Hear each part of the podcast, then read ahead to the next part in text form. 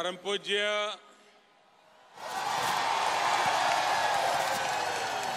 गुरुदेव, श्री श्री रविशंकर जी।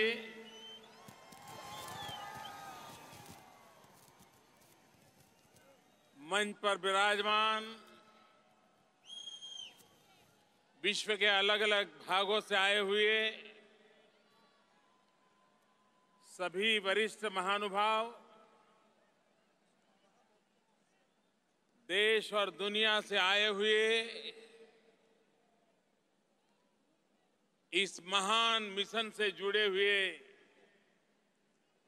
सभी महानुभाव, मैं भारत की धरती पर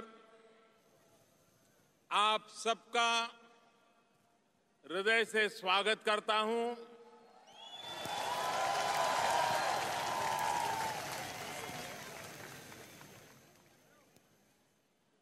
भारत कितनी विविधताओं से भरा हुआ है, विश्व को देने के लिए भारत के पास क्या कुछ नहीं है।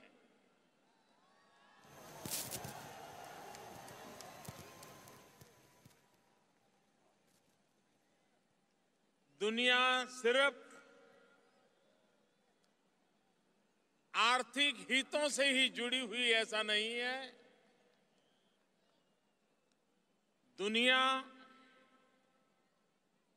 मानवीय मूल्यों से भी जुड़ सकती है और जोड़ा जा सकता है और जोड़ना चाहिए भी।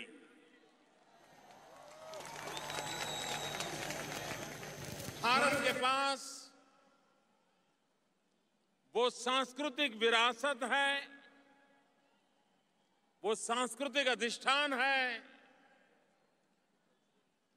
जिसकी तलाश दुनिया को है।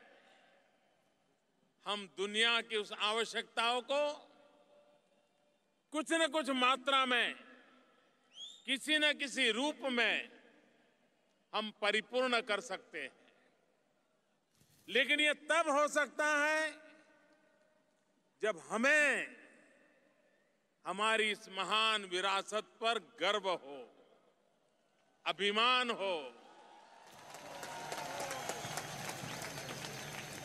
अगर हम ही अपने आप को कोसते रहेंगे, हमारी हर चीज़ की हम बुराई करते रहेंगे तो दुनिया हमारी ओर क्यों देखेगी?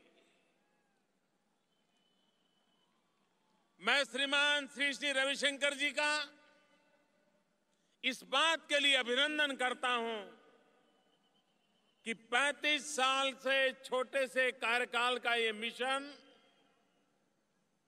दुनिया के 150 से ज़्यादा देशों में इसी ताकत के भरोसे आप फैल चुका है, उन देशों को अपना कर चुका है।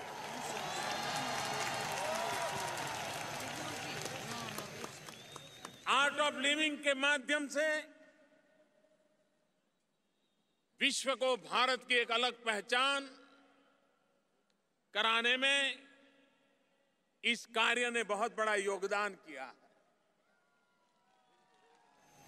मैं अभी कुछ समय पहले जब मंगोलिया गया था मैं हैरान था, मंगोलिया में एक स्टेडियम में आर्ट ऑफ़ लिविंग के सभी बंधुओं के द्वारा मेरा रिसेप्शन रखा गया था।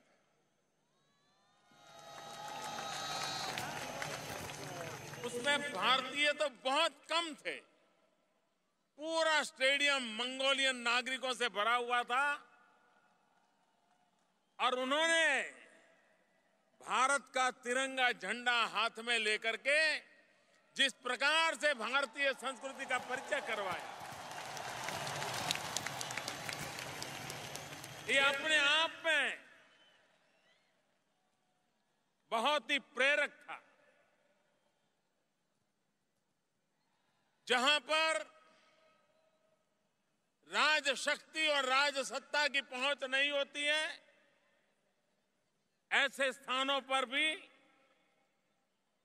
अंतर्राष्ट्रीय संबंधों में सॉफ्ट पावर एक बहुत बड़ी अहम भूमिका अदा करता है। आज हम एक ऐसे कुंभ मेले का दर्शन कर रहे हैं। ये कला का कुंभ मेला है।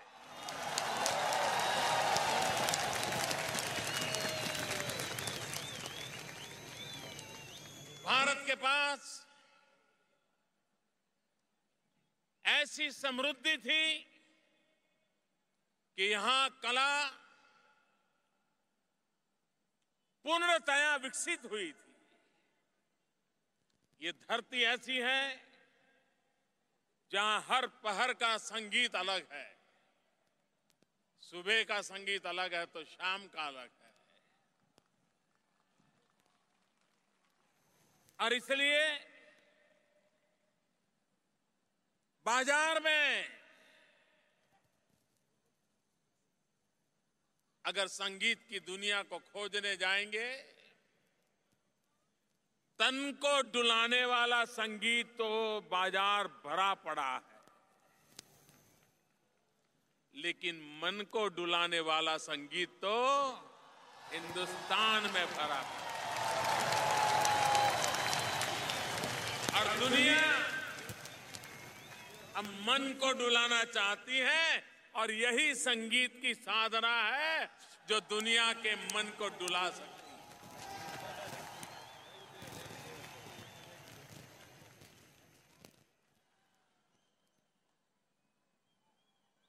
जब कला के द्वारा किसी देश को देखा जाता है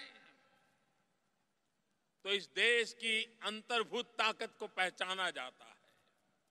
आज विश्व भारत की कला की शक्ति और कला साधना सदियों से करते आए हुए लोग आज विश्व को एक अनमोल भेंट दे रहे हैं। ऐसे अवसर पर ये समारोह प्रकृति ने भी कसौटी करी, लेकिन यही तो आर्ट ऑफ़ लिविंग है।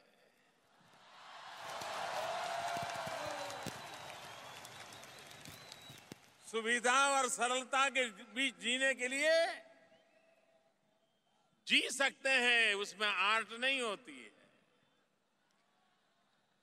जब अपने इरादों को लेकर के चलते हैं, तब आर्ट ऑफ़ लिविंग चाहिए। जब अपने सपनों को लेकर के चलते हैं, तब आर्ट ऑफ़ लिविंग चाहिए। जब संकटों से जूझते हैं, तब आर्ट ऑफ़ लिविंग चाहिए। जब अपने लिए नहीं, औरों के लिए जीते हैं, तब आर्ट ऑफ़ लिविंग चाहिए।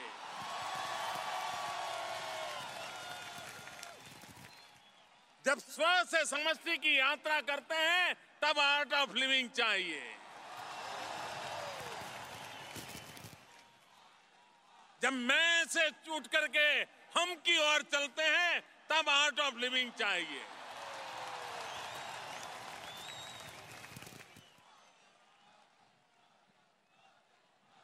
हम वो लोग हैं जो अहम ब्रह्मास्मि से शुरू करते हैं और वसुधैव कुटुंब कम तक की यात्रा करते हैं।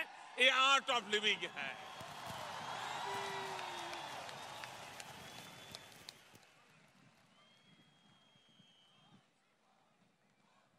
हम वो लोग हैं जिन्होंने उपनिषद से उपग्रह तक की यात्राएँ की है। और यही जीवन जीने की कला हमारे ऋषियों ने, मुनियों ने, ज्ञानियों ने, तपस्वियों ने हमें विरासत में दी है। संकटों से जूझ रहा मानव वैयक्तिक जीवन में समस्याओं से जूझ रहा मानवी भारत की पारिवारिक संस्था, परिवार, फैमिली, ये ऐसी धरोहर हमारी दुनिया जब जानती हो तो उसको अचरज होता है। हमने ये कला सीखी है, सदियों से सीखी है, लेकिन अगर उसमें खरोच आ रही है उसको फिर से ठीक ठाक करने की आवश्यकता है। और मैं श्री श्री रविशंकर जी के माध्यम से ये जो काम चल रहा है, इसे अभिनंदन करता हूँ बहुत बहुत शुभकामनाएँ देता हूँ, और सभी कलाकारों को, सभी साधकों को, सभी आर्ट ऑफ़ लिविंग के कार्यकर्ताओं को, इस भव्य समारोह के द्वारा भारत की एक विशिष्ट छवि विश्व के सामने पहुँचाने के लिए बहुत बहुत बधाई देता हूँ। धन्यवाद।